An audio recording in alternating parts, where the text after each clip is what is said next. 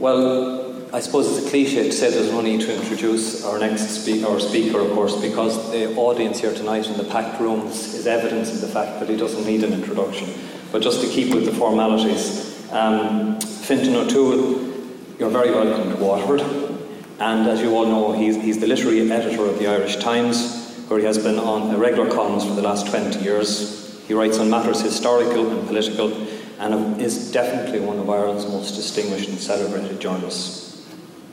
In 2012, he was visiting lecturer at Princeton University, and that was a great pleasure for them to have Fintan there. His most recent book, of course, is the book that we're celebrating tonight and museums. It's a history of Ireland in 100 objects. As Brian said, the concept was absolutely a wonderful concept and something that we follow through here in our museum. It's not about the object, really. It's not about the analness of it, describing an object in all its perfection or imperfections and how it's found and how it measures up and what material it's made of. It's really the story behind that object and how that links with the past and what Fintan has done in these 100 objects. But the history of Ireland in 100 objects, I think, is that. He lets the objects speak to us today and tell us the story of Ireland through these fantastic objects.